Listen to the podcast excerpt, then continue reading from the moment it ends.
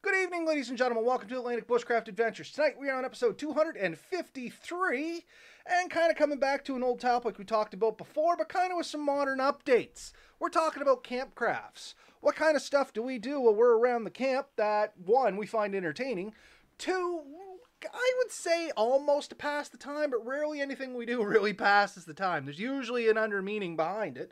Uh, though some of the stuff you may do at night, uh, simply because, you know, lack of light and stuff like that. You're going to be huddled around the fire anyway. It does help pass a little time. But yeah, basically camp crafts. Uh, and there's more than just one of these that we'll do, I'm sure, but we thought we'd talk about some of the things we enjoy, hopefully give you folks out there some ideas, and hopefully we can hear some of the ideas that you folks do that might inspire others or even ourselves to try something new next time we're out there. Yeah, for sure. And I think the thing that, that we're really going to point out here is a lot of these things are stuff that anyone can do. Like you don't need an extreme amount of skill or ability, but they come in really handy. Um, so you know, it's great to talk about. What are the things we do? We get to camp that you know some pastime, some just helps us set up things that we don't have to carry into the woods. But once we get there, sort of help us out or take up time. So some of it's art, you know, some of it's arts and crafts. I said the most important year in school is kindergarten. But arts and crafts, something that's very important in the woods, is some form of entertainment and lack of boredom. Uh, hey, Nomad, thanks for joining us again there, man. Uh, and yes, we've said in the past there's very little downtime, and that is the truth. There's very little downtime when you're in the woods. There's always seems to be something going on. But you always manage to find a little time, even while you're doing other stuff, or at least I find anyway, Ben, maybe yourself too. Even if you're sitting around the fire, like you're just waiting for the fire to grow or something like that, you always have something in your hands. You're always playing with something, or at least, once again, that's how I find stuff. Yeah, yeah. I mean, there's there's a lot of stuff that I never bothered taking into the woods that I'm going. To, I know what my plan is. I'm going to make. I mean, the very first thing you do is make a fire, but this isn't what we're talking about. But there's stuff that goes along with the fire one of the first things you need is is a decent pokey stick. Yes.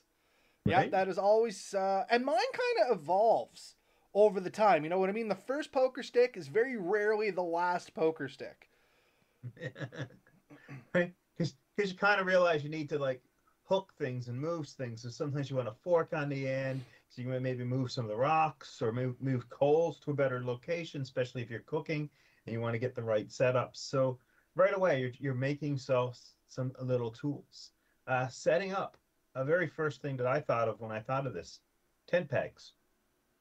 Oh, for sure. We've talked about in uh, past episodes. Neither of us really take tent pegs with us. We tend to make them while we're out there. Yeah, and I took some the last trip I did, and the ground was so hard and rocky that I immediately went and found the first little bit of like alder type growth that I could find, and uh, whipped out a bunch of quick st- stakes that I, you know, I didn't mind pounding a little harder and, and bending the ends up and, and destroying them. And that's the beauty of, of, of the camp made tent peg. You really don't care if it survives. And that's what I was just about to say. One of the main reasons I don't take tent pegs with me is anybody that's ever used tent pegs, peg down a tent, you probably realize they're not super durable. You know what I mean? I keep them for when we're setting up in the yard and stuff like that. I know the ground's going to be fairly soft. They work well. In the woods, like Ben said, good luck. Every single time I go to put a tent peg in the ground, I found a rock. Like it goes without any kind of guess. The first time you drive a peg in, about three inches down, you're going to hit a rock and it's going to ruin the tent peg. So I tend to make my tent pegs while I'm out there. And if I hit a rock, so what? Just make another yeah. peg. Yeah, hundred percent. Um, and I see your your seems like you may be carving it now. I told you I had to put this down, and what did I do? I picked it right back up. So, uh, I mean, we we've already quickly mentioned, and these will probably fly you pretty quickly, but like tools for around the camp. So you're setting up your uh, your tent, you're setting up your fire. Uh, another thing I do. It's just a stick. It's just a straight stick, probably four or five inches long. And I do use a Marlin spike hitch and I hang it off a tree and I hang my bag up right yes. away. Uh, I keep a little, um, I kind of keep a toggle on a string with me. Uh, and it's just the bottom of my bag, much the same. You just loop it around, drop the toggle through, hang your kit bag on it. It's always off the ground, keeps the bugs, the creepy crawlies, the uh, rodents, water, keeps all that stuff off it because you can usually find for me, I usually use the end of the tree that's my hammock's tied to, so everything kind of stays nice and close. And I know where it's going to be too, you know what I mean? If you put your kit bag down, stumble around the middle of the night, one, you got to remember where the kit bag is. Two, then you got to fumble through all of it. If you hang your kit bag in a place where you know where it's at, what side's facing where, even in the middle of the night, pitch black, you can generally walk up to it and find the necessities, aka toilet paper. You know what I mean? yeah. Yeah, yeah. You put, you know, you know where some stuff are. You keep it off the ground, keeps it drier, fewer pests. It's it's just a great idea. Um, things like tripods, just to sit your your pot or something over the stove, so you don't have to, or some kind of stand. And here's where I have a lot of fun. Uh, I love fire. That's no secret here. I love primitive fires. I love working around the fire, stuff like that. So not only have I tried making tripods, you can also try making like hanging hooks and adjustable hooks, and you can make dovetail stands, and you can get really ingenious with this and try some really neat stuff. Now, is all of it practical? Eh, no. Can you get away with doing something way easier 90% of the time? Most likely, but it is a lot of fun and it's something new to try. And if you've ever made it a dovetail adjustable rack, the time you put into it, you're going to hate yourself. But when it's all said and done, it is really neat and it is 100% something that's worth showing off. Would I do it every single time? No, not a chance. Will I do it if I'm in a big group and I know I have the time and I want to show off a little bit? Absolutely, because it's neat. Just yep. not very practical. yeah, so, you know, that's another good thing you just showed your uh, your project there so if you, you want to talk about that. Well there's a lot of stuff we do that involves wood obviously because we're in the woods. It's the most abundant material we have around us. So instead of just simply saying oh carving well, what are we carving? There's lots of things we do. And as I was telling Ben just before we came on, I kind of have my family set of spoons I was working on here, and I know I've shown them in the past before. Just when I dug my carving kit out for this episode, I ha- Willie's happened to fall back out, and I was like, holy crap, I never actually finished that. And the first thing I did was start grabbing sandpaper and trying to finish it off. So I got to keep it away from me because otherwise I'll be distracted the entire episode. But that is something we've mentioned in the past carving spoons. Um, any of my utensils I tend to carve out in the field if I know I'm going to be eating something simple. Uh, and something simple is like rice. Uh, uh, rice is a big staple of mine when I'm out in the woods because it, it's easy to keep. It lasts for as long as you want it to while you're out there. I mean, unless you're living out there for years upon years, in which case you'll come up with better systems anyway. But you throw some rice in a Ziploc bag, that's going to stay good for weeks, if not months. You know what I mean?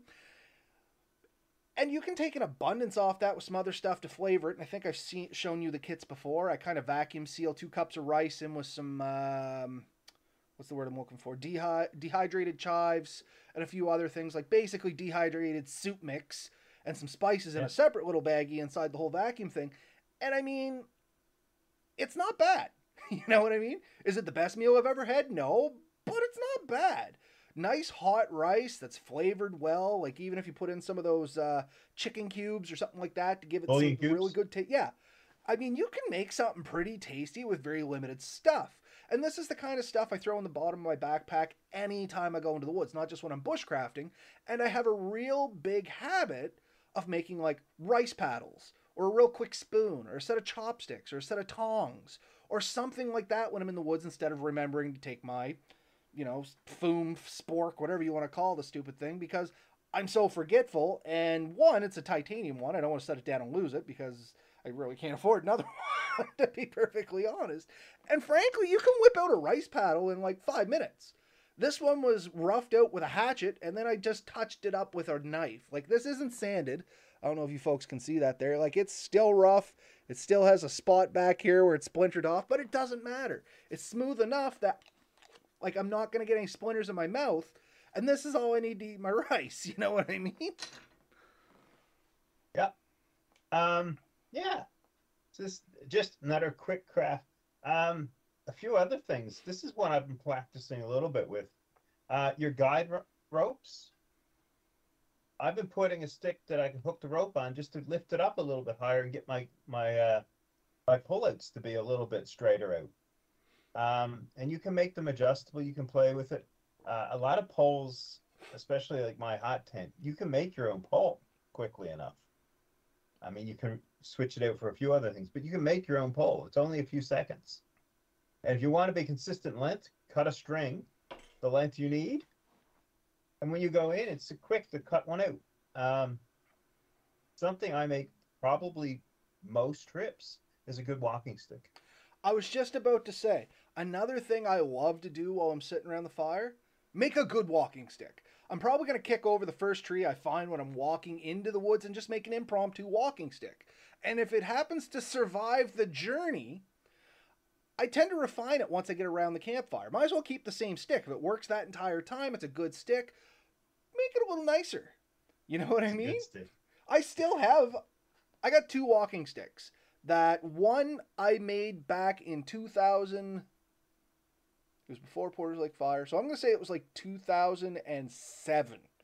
And I still got it. It's in my room. Mel hates me for it, but it's literally like right beside the bed. I, I leave it there because I'm planning to do something with it and it's to remind me. It's been two years and I haven't remembered it yet. But I have another one out here. But anyway, like once you got a good walking stick, you kind of get some personal touches to it. I don't know about you, Ben. Do you have any walking sticks that you've saved that kind of have a sentimental value to you for some reason? I have one somewhere from Hurricane Juan. There you go when Hurricane Juan went down, we started walking around the city, and there was a lot of good hardwood fall that fell down. And I took a, a whole bunch of branches. I just took a buck saw and I cut the branches that are of, you know, good handheld hold size that were between five and six foot long. And we were going to make a bunch. We even talked about selling them. We never did, but we made a whole bunch, and they stuck around for years. Eventually, I think I even stained it and varnished it, and then I started nailing in little pendants from different parks I've been in. Nice. Mine, I've always wanted it to get to that phase. The one that I have, my favorite one that's in the room, it's got a slight crack in the bottom, so I treat it pretty delicately, but I keep testing it. It's actually still really tough. But anyway, it was, and this is going to sound terrible, but it's not as terrible as it sounds. It was from the first beaver dam removal I have ever had to do when I was working with natural resources. It was in one of the local parks. Ben and I have both been to this park. If anybody that knows about the Nova Scotia Bushcraft Gathering, the very first one, it was in this same park. And anyway, uh, at the time I was working with Natural Resources. This park was under, uh, you know, under the office that I worked at. Uh, we were in there. The technician at the time that we were having some backing up waters going to the campsites. We had to remove a beaver dam, and there was a ton of great sticks there that made walking sticks. Now, the beaver had been trapped and relocated, and the dam just had to come down to let the water free flow. So we got rid of the dam, but I kept a couple sticks, and this one just happened to be super nice. It was on top, so it wasn't waterlogged. I think it's popple, if I had to guess, but it's been super dried out, super hard, super nice to work with, nice and strong. It's just a really good walking stick. Uh, so a couple comments from the side here. Sorry, I dived down a rabbit hole of walking sticks, but before we go too far, John Doe and Nomad join us over here. So uh, one thing Nomad said is he likes to practice with and try out new gear. And I think that's something that both you and I do, Ben. We usually take a couple pieces of new gear anytime we go out, uh, just specifically to try it. Uh, is it a hobby that we play around with? Well, kinda, but we actually allocate some of the time while we're out there to work on new gear or to test new gear, see what we think of it, put it through its ringers. Um, and I and Ben can attest to himself here, but I know he's just like me. I tend to take something out and see like not treat it gently but not super rough if that makes any kind of sense. I put it to work. I want to make sure yeah. it's going to work for me and not have to be babied. Yeah, I mean, I love to take things out and play with it and figure out how it's going to work and if it's if it's usable and if it if it meets the standards that's that's going to find a, per, a permanent spot in my bag. Uh, hmm. so like one of the things that somebody asked me today, what bow saw am I taking in the woods? And I'm like Agawa Canyon, hundred percent every time. That is the night the saw I take, um, and it's because I, I like it. It works well. The but that we tested that hard. A bunch of people tested that hard, and we found it. It really, you know, it's it did its thing, right? The Other only thing about that saw is the pinch factor. Yeah, but you, you learn pretty quickly because it hurts. Yeah, uh, I was about to, to say, that. you only do it once or twice, but everybody does it once or twice. I think the 20 one inch is is close to the perfect length.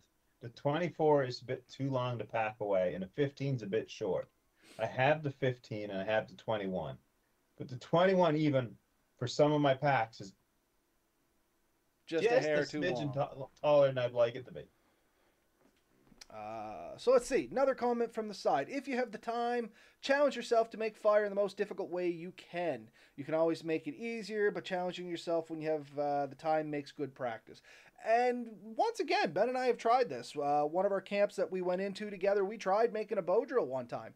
Uh, and both of us worked very hard at it, and it was unsuccessful. So luckily, we didn't have to use that as our only method of fire for that night, but it is something that we do try. Um, the only caveat I would say to that, like Nomad said here, is if you have the time and you if you have the conditions, don't set into the woods expecting yourself to make some sort of friction fire and it be your only method of fire making for your trip. Doesn't matter if it's the middle of the summer or not.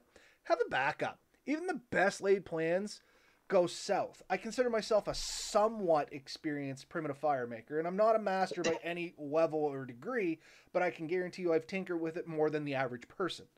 Um, and I still don't rely on my abilities to be able to make a primitive fire. You know what I mean? Like it, it's there's always that chance that the, it's just not going to go right. The humidity could be too high for friction fire, and that is a thing. The higher the humidity is, the more precise you have to be. Your ember is going to be harder to get going and stay going. Please, folks, always take a lighter or matches or a guaranteed fire method. It's absolutely amazing to be able to make fires primitively, and it's a great feeling but it also sucks if you're cold trying to get warm and you start to lose dexterity in your fingers and you could have just you know flicked a bic had a nice warm light, uh, night and been way better off And you know what? You can always have a fire and then practice your fire making skills. Um, and it means that you're not necessarily cold and you're not necessarily miserable and you have a bit of light. So it's it's after it gets dark, you already got a fire going. You know, get the bow drill out. Try to do a hand drill. Even practice with your ferro rod if that's your thing, or flint and steel. Um, but whatever your method, just get used to making that that flame, that flicker, and from there, I mean, after your initial flame, it's the same with any lighting method after that, whether you have the skills to do everything else. So, you know, building up your fire and all that, if you can do it with one match, well, the one match challenge is, you know, that's a trickier great- challenge than you think honestly but it's a great challenge because it teaches you how to set everything up so that you can light the fire with, you know, one flame, one quick flame that you know you only get a lot of time with. If you can do that repetitively, then now your fire, your uh, you know, your primitive fire method more likely to succeed. and this is what I Um, tell a lot of people when it comes to primitive fire. Don't start with the bow drill right away. Learn to make a tinder bundle. And just literally like take a small ember, a coal from another fire and see if you can blow it into a flame. You're going to learn so much out of that. That's going to help you down the road because getting the ember in almost any primitive fire making is only half the battle. Yeah. Yeah. I mean that's that's that's fully it, right? Um get to that level. Um but yeah, fire is a great one. We we've talked a ton a bit about that. What else? Um oh, my faces. Your wood sprites that still terrify me every time I go down by the waterfall because it's still in the tree. I'm sure it's aged a bit by now. Oh too. yeah, that it, it's real creepy actually now, Ben. Next time I go down, I'll have to take a picture for you. So, um, great way to just practice your carving skills and getting getting cuts and and things you want. Just practice carving different things and you know little faces or little little trinkets, things that you can leave around. They're fun to leave on trails. You can hang them in trees. You can do different things and freaks people out. Uh, but it's a lot of fun. Um, yeah, anything you can do. Um, I know because you you don't have a ton of time tonight. I want to get through a few things rope. Um, and Mel, she she showed me um, it at the first bushcrafting weekend how she made rope, and that was pretty cool. She also told me you could do a really good job with uh, toilet paper. So funny enough, the whole rope making thing. Um, I showed Mel the basics of how to do it, and she just got better at it than I did. And the whole way I showed her how to do it with was one ply toilet paper. Uh, and now that I'm no longer working there, I guess I can talk about it a little more. Previous to my current job, I used to work in uh, Department of Corrections. And one of the things that we learned really quickly was that these folks are very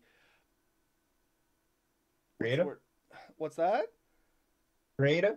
Creative. There, was there was another Yeah. word I was looking for, but creative is a good word.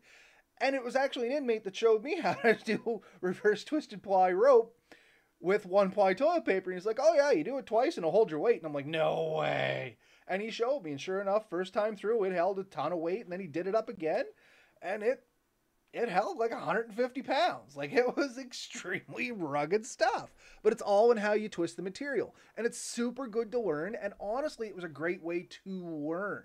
Because toilet paper, one ply, it's real thin, it's delicate, but it stays together good.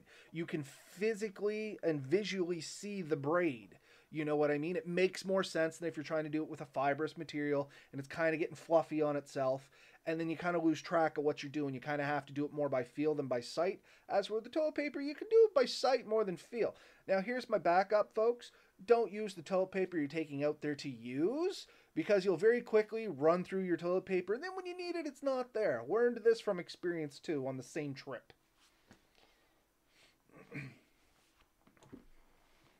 Yeah. Um, but yeah, it's a good one because there's so many fibrous materials, and collecting fibrous materials is good. Uh, something else that I've, if the season's quite is right for it, and I can find um, cattails or bulrushes, I guess what they're technically called. When I found that out recently. Read books for years. They talk about bulrush. I don't know what that is, but I know what cattails are. They're the same thing apparently. Cattail leaves are nice and long and, and thin, and they, they make really good uh, weaving material. You can weave baskets and also, and when it dries, it's actually pretty strong. Oh, It's nice 100%. and flexible with wet, but once it dries, it actually kind of becomes rigid. Um, and so, yeah, just try to weave a basket or try to weave a, you know, a container that you can just put berries in or something. Like it's a really good thing to practice. Um, and once you learn to weave, what you can make is almost unlimited. You, can make containers and covers, but you can also make clothing if you had to. You thin the material out, like narrower pieces, and weave it tighter. But that's all your your shirt, your pants are. It's just weaved material. Oh yeah, just a Mhm. lot finer than I do with my fingers, but it's just made by a big mechanical loom. And all a loom Yeah. does is weave. So, yeah, I think the biggest part of all our camps though is making something that's useful that you didn't have to physically carry in. And so you get to a site, you're trying to make that site as as comfortable as possible, as as useful as possible. So you build your little kitchens and you build your little your fire pit and your your sleeping area, and then you start building the amenities. And those are the crafts, you know. Everything you build adds on. You can build a rope and a basket. Now you've you know you have something else. You know, rope and a basket. You have a way of moving material and hanging things out of the way of trees, uh, of, of animals and stuff. There's so much you can do, and it Oh. becomes No, I was going to say something else that you and I have done is uh, trap making. Not just set Yeah. out and actually try and catch anything, but just to practice your skills. We did uh, a spring pole snare and we did a figure four deadfall and a few other ones too. And they're just good things to practice out there because a lot of the notches and mechanics that are involved in that, you can take and do other things with. It doesn't necessarily have to be trapping, uh, but a lot, like a tri stick. That's a great thing to learn a ton of notches and how they go together and stuff like that. And if anybody doesn't know what a tri stick is, we talked about in the past before, just Google it. Bushcrafting tri stick. Um, so John Doe has a couple things over here for kids. One event that he goes to every year, uh, the kids put on musical skits for adults during the Saturday Night Fire, complete with costumes. So I mean, if you're at a campsite, something like that, that could be a lot of fun. Let your kids go wild with it. Kids love dress up, depending on their age, of course. Uh, nah, all kids, even adult kids, love to dress up sometimes. Um, trust me, if somebody gives me a cape or a cloak, I'm putting that sucker on and I'm running around to watch it flap in the breeze. Like we, there's a part of us that never grows up. You know what I mean? Uh, the I other thing, you were going to say a dress or a wig. uh, I sometimes bring sheets and let the kids finger paint on them. Then I make a teepee for them using the sheets that they painted in to play with. This is also a great project you can do in your backyard. This is actually a real good idea, John. Uh, and just spiraling off this, Uh, thrift stores, great place to get cheap sheets. You know what I mean? Run them through the washer, give them some Javex, uh, clean them out, and then I mean they're literally you know use them if you want to use them and get rid of some old sheets, do whatever. But I mean, once again, it's a great place to grab materials. I go to the thrift shops like Value Village and a lot of uh, Frenchy's, Louis, whatever. And I get a lot of material there for a lot of my crafts, like leather. You can find old leather suitcases and get the leather for stuff. You can get old clothing. It's a great place to pick up 100% cotton if you're trying to make char cloth. Um, but yeah, pick up a cheap set of sheets. Give the kids some finger paints. Let them go wild and then make a tent out of it of some sort. TP, tent, whatever. Kids love forts. We've talked about before, Ben, and just to add on to this, let your kids build shelters. That's a ton of fun. Oh man, you leave. Well, I don't. I believe it's it's it's true for everyone, but kids especially. Definitely, most men I know, and, and a lot of women. You leave them alone with the option to build a fort or a shelter, they're going to do it time and time again. And uh, as kids, that's what we did. We went in the woods, we built forts and camps and just places to escape and let your imagination run wild. And that's when you start making these little crafty things that make it neat, right? Next thing you know, you got pulleys to pull your your uh, stuff out of your way and, and move things and you know you create doors and and to things like you just have fun, right? Let your imagination go wild. Literally, that's the only thing that restricts you in the woods. If you get some basic skills with carving, rope making, notch making, time and your imagination are the only two limitations. You know what I mean? I've seen some people make some real nifty stuff. Buddy of mine, Marcus English, I know you know him too there, Ben. You've seen him, I've shown you pictures and stuff. He's got a hmm. mind that is just amazing. You know what I mean? He can take the weirdest stuff and make even better stuff out of it. Uh, and it's just, he doesn't, he's very mellow and humble about it, I should say, too. And he just goes, yeah, you just think it and do it. And he can't be more right. You know what I mean? And if you don't get it right the first time, well, you haven't failed. You just learned what doesn't work. So you try again. Yeah. Um, yeah.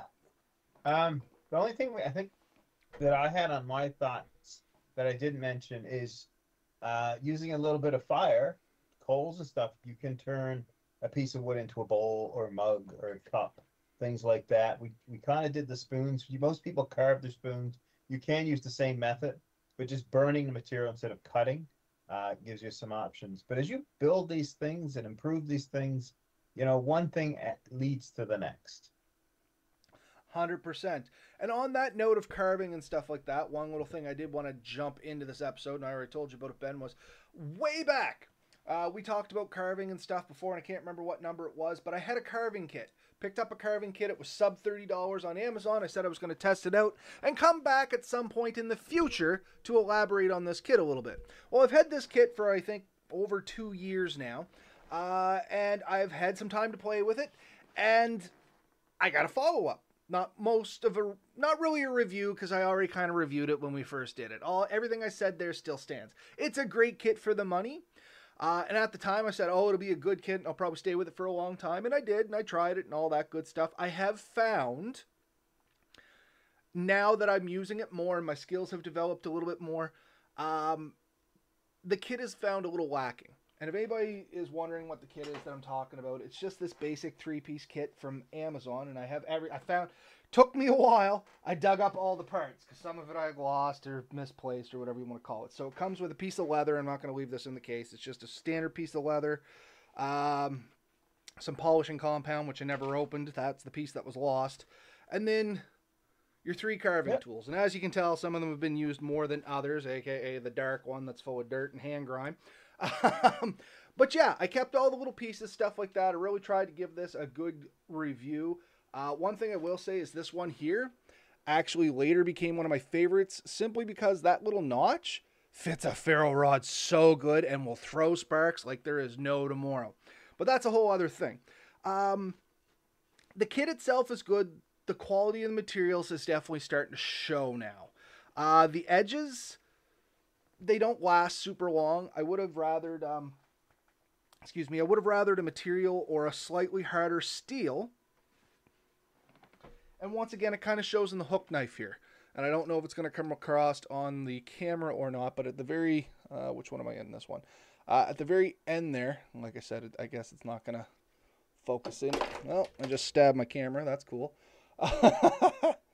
uh, anyway, along the bottom here, it started warping, and I mean, like it, it's got these weaves in it that I just can't seem to get out. And I think it's coming just because the material is a little cheaper. And as you're pushing it in, it's pushing on itself and it's flexing in either ways. And it's just starting to show. Uh, and to be fair, like I said, I take my stuff and I actually use it. I don't try to baby it. I wasn't using like um, popple when I was carving or softwoods and stuff like that. Though I did use some of those, I also threw some harder woods at it, like maple. Uh, some of it dry, some of it wet. I wanted to try everything to see how it was going to hold up, and it holds up okay. For like I said, the $25 I think I paid for it, still getting great value for your money. Just if you want like one and done, probably look a little higher in the price range, get a little better handles, get a little better material. If you're just looking for something to take into the woods and tinker with, this thing still can't be beat for the cost and what you get for it, in all honesty. Uh, the spoons that I was holding up here, this one and the just this one, I guess, was made with the kit. These ones here were made with just my belt knife. So you don't, th- that's the other side of this that I want to talk about. You don't necessarily need the specialty tools. You can literally do this with folding knives and belt knives.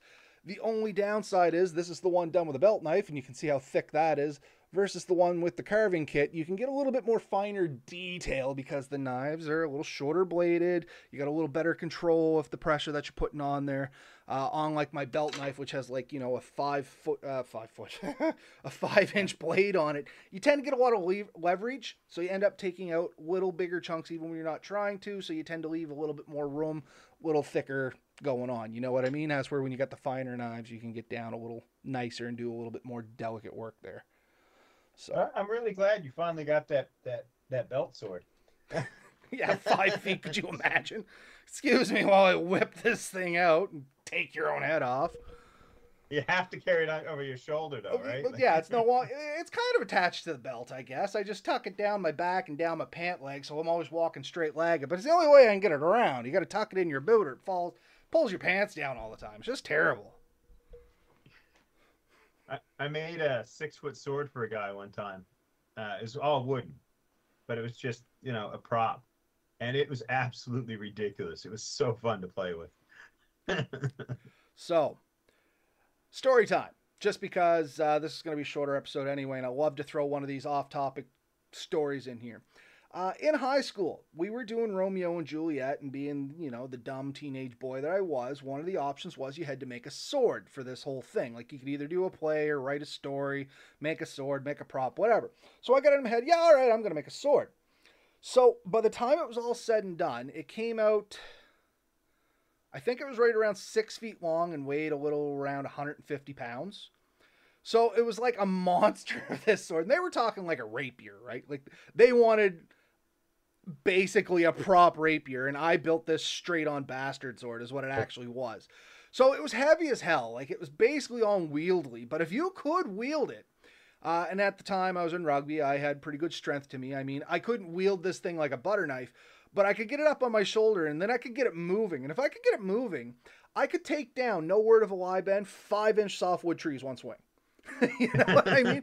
Like you just had to get it moving, and then the weight carried it through. It oh, wasn't yeah. precision; it was destruction. But it was a lot of fun. I think that thing's still sitting in Miramichi, probably thrown out back after Dad found it, made me get rid of it. Yeah. Maybe it's now rusted a few pounds off. It'd be easier to carry. it might be a way more wieldy now. But I mean, at the time, once again, I was just a dumb what would I have been, 17 year old kid. And I was just like, oh yeah, I'll make a sword. Watch this. And I thought I'd be funny for all my buddies. Uh, I didn't get a good grade on the project. I do remember that specifically because I went completely outside the scope of what they were looking for. But um, yeah, we did find out that you could cleave a cow's head off with it. Leave that to your imagination. No cows were harmed in this that weren't pre existingly deceased. wow. So that's quite sword, buddy. uh, once again, we're talking. It wasn't precision. This was not a surgical blade. This was like a grenade. You know what I mean? Took a couple people to get the thing moving, but once you did, there was no stopping it. And I mean, it was just a hand grinder edge on it. Once again, keep in mind, I am a kid.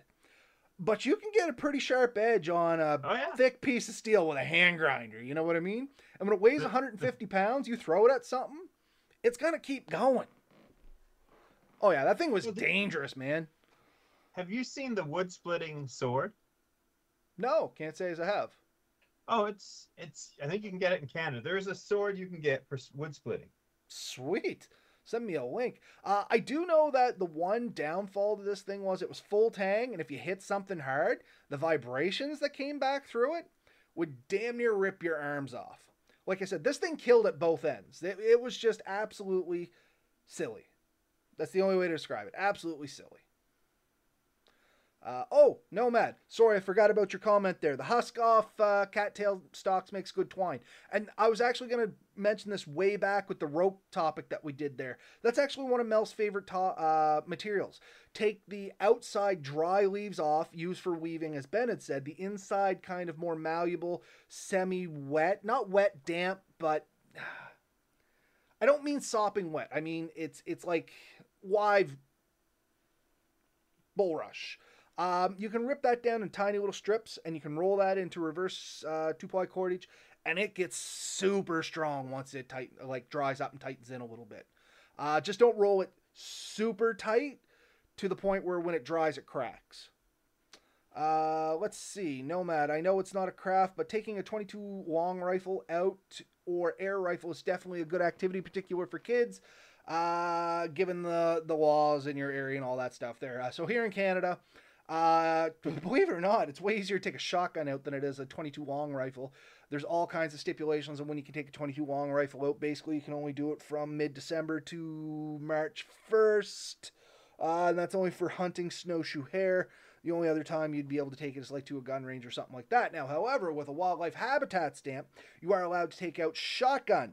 Uh, basically year round, depending if you're harvesting other harvestable wildlife, which could be including red squirrel, bullfrog, uh, raccoon, crow, and a few other species there. But once again, you have to have a wildlife habitat stamp. You have to have all your training.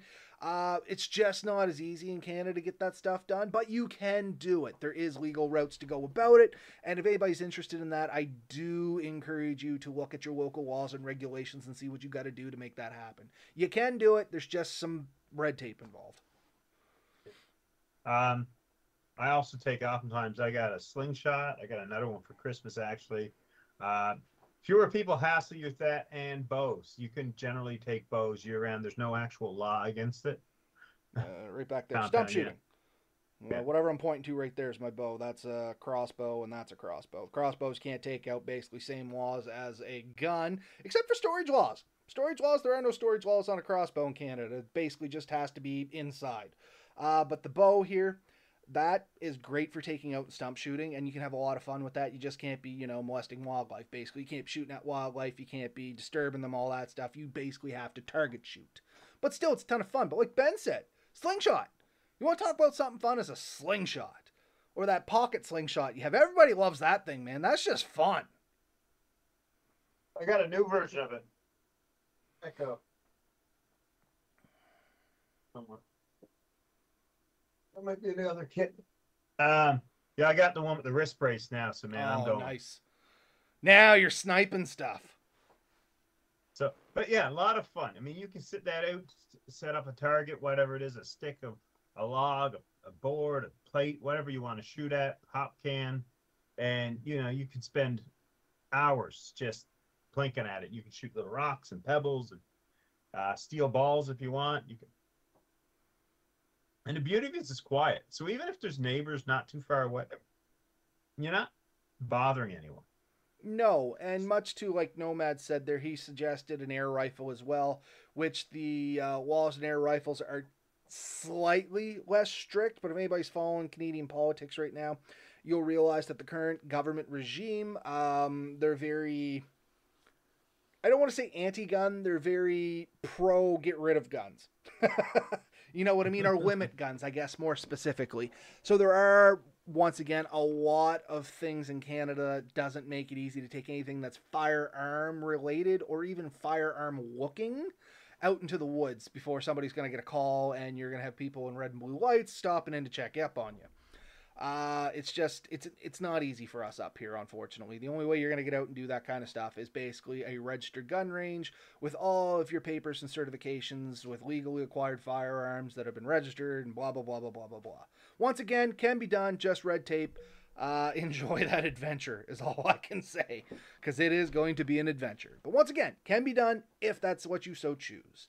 But a slingshot, like Ben said, that that's your go-to right there, here, man. You can buy slingshot at Crappy Tire, Canadian Tire, uh, Walmart, any of the big box stores. I got mine at Princess Auto. What's that? Get mine at Princess Auto. Princess Auto, Amazon. They're not overly expensive. You can make a good slingshot if you go get some surgical tubing from one of the said places.